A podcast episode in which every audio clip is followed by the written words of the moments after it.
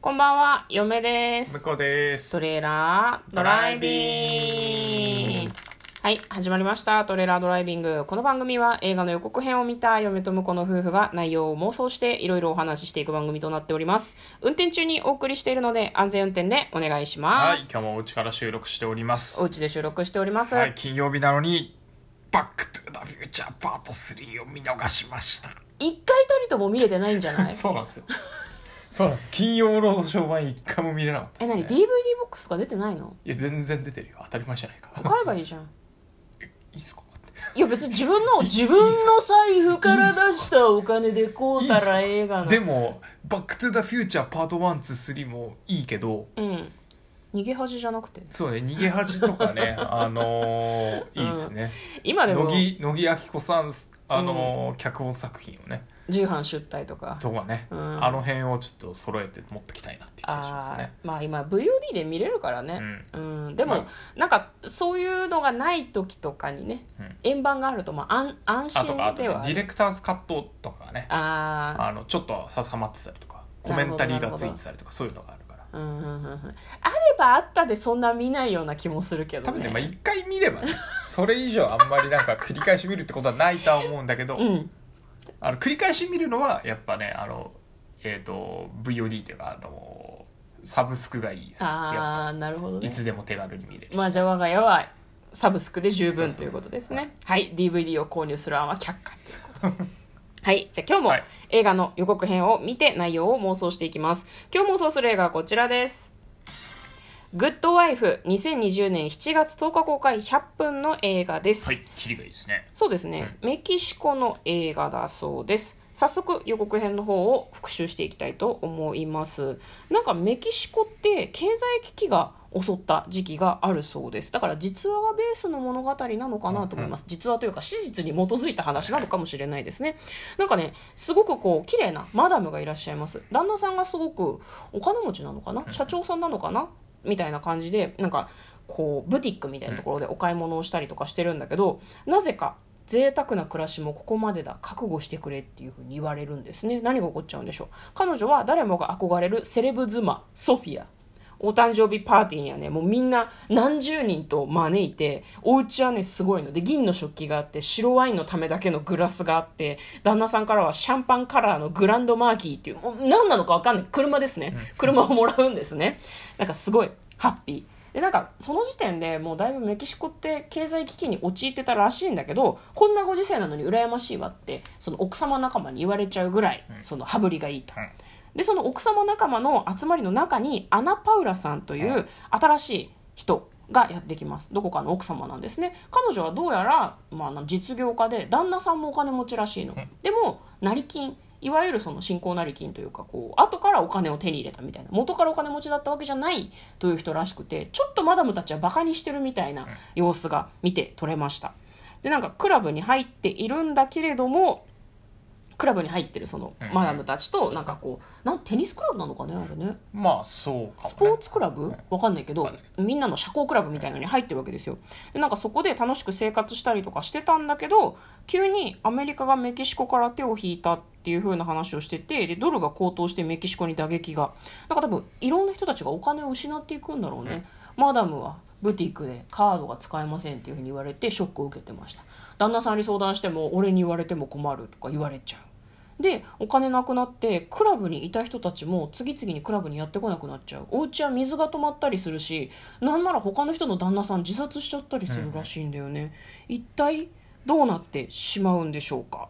というような感じの予告編でした。じゃあ内容の方妄想していきましょ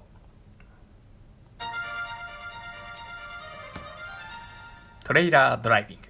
ということでね王国が崩れ去っていくわけですよ。うああなるほどね。これ曲の名前が王国って言うんですよ。そうですね。彼女の王国がもろくも崩れ去っていく物語いやでもねすあのメキシコといえばですよ。うん。まああの新日本プロレス好きの私としては、うん。ロス・インゴベルナブレスを思い出すわけですね、ルチャ。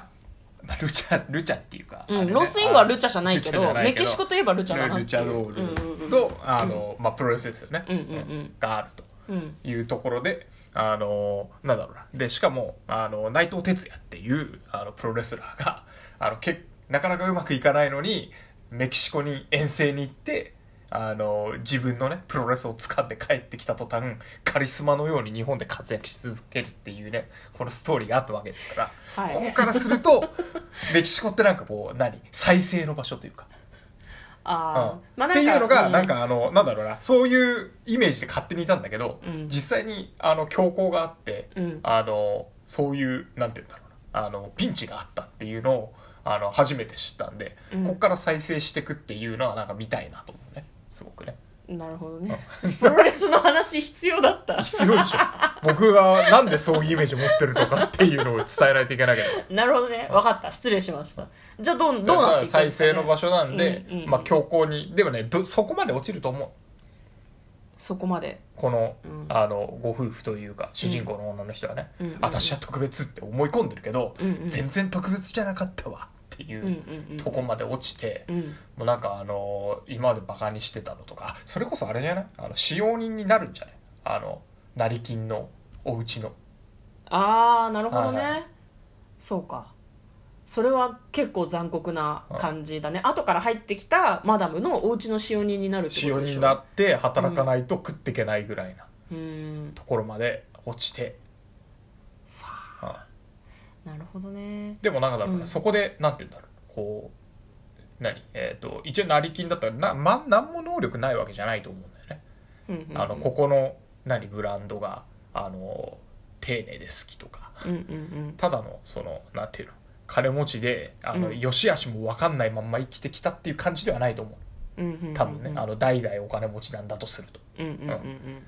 だからやっぱりそういう目利きが効くっていうっていうのでサポートしてあげてうん。なんだろうなあのそういうバイヤーとか、うん。そういう仕事を手伝ったりとかしてうん。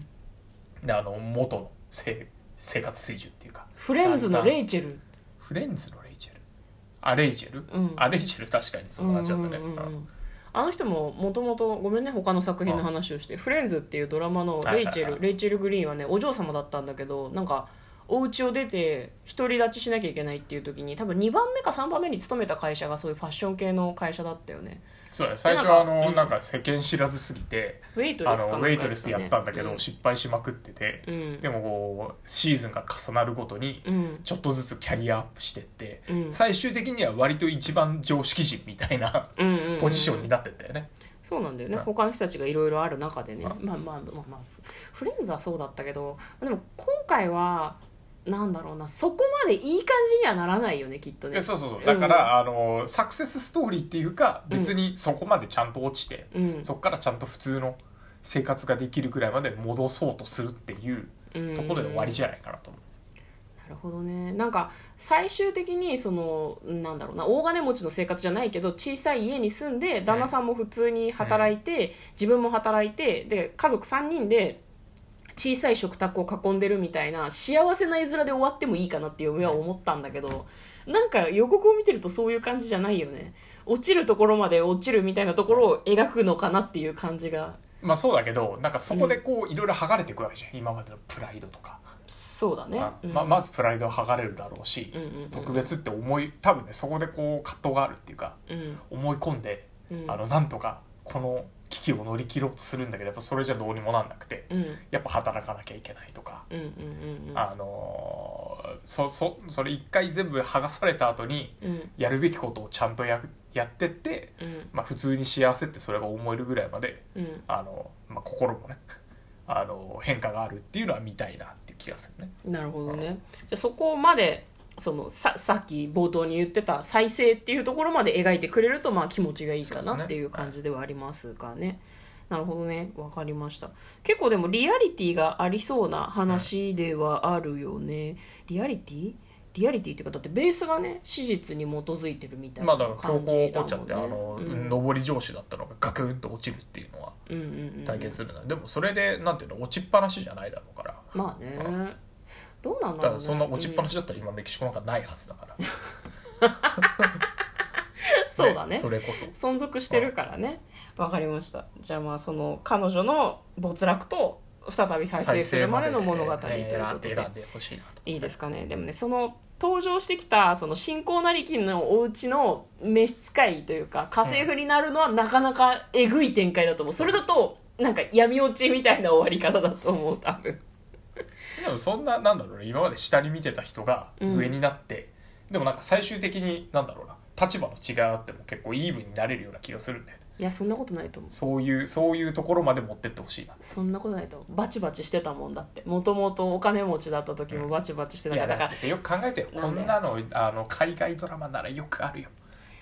海外ドラマはね海外ドラマはね別に使用人として使ったりはしないと思うなんか道ですれ違ってその女のそのもともその没落しちゃった人たちはそのスーパーの帰りでちょっとみすぼらしい格好してるんだけど、もう一家族はなんかベンツとかいい車に乗っててお互いチラッと見てすぐ目をそらすとかそれはさのぐらいだ片方モブじゃん両方主役なわけだから今回で言うとまあねいやいや両方両方両方主役よそれでもいやだってそれはなんかその後すれ違って、うん。でも結局またこうどっちが上に行くみたいな展開があるわけじゃん。いや上に上に行くとかじゃ上に行くとかじゃなくてそこで2人の道は分かたれてもうなんか別々の世界になったみたいなことじゃないの？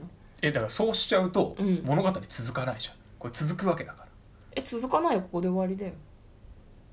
は？えええどういうこと、はいそろそろじゃあ締めましょうえー、ということで嫁とこのトレーラードライビングまったねー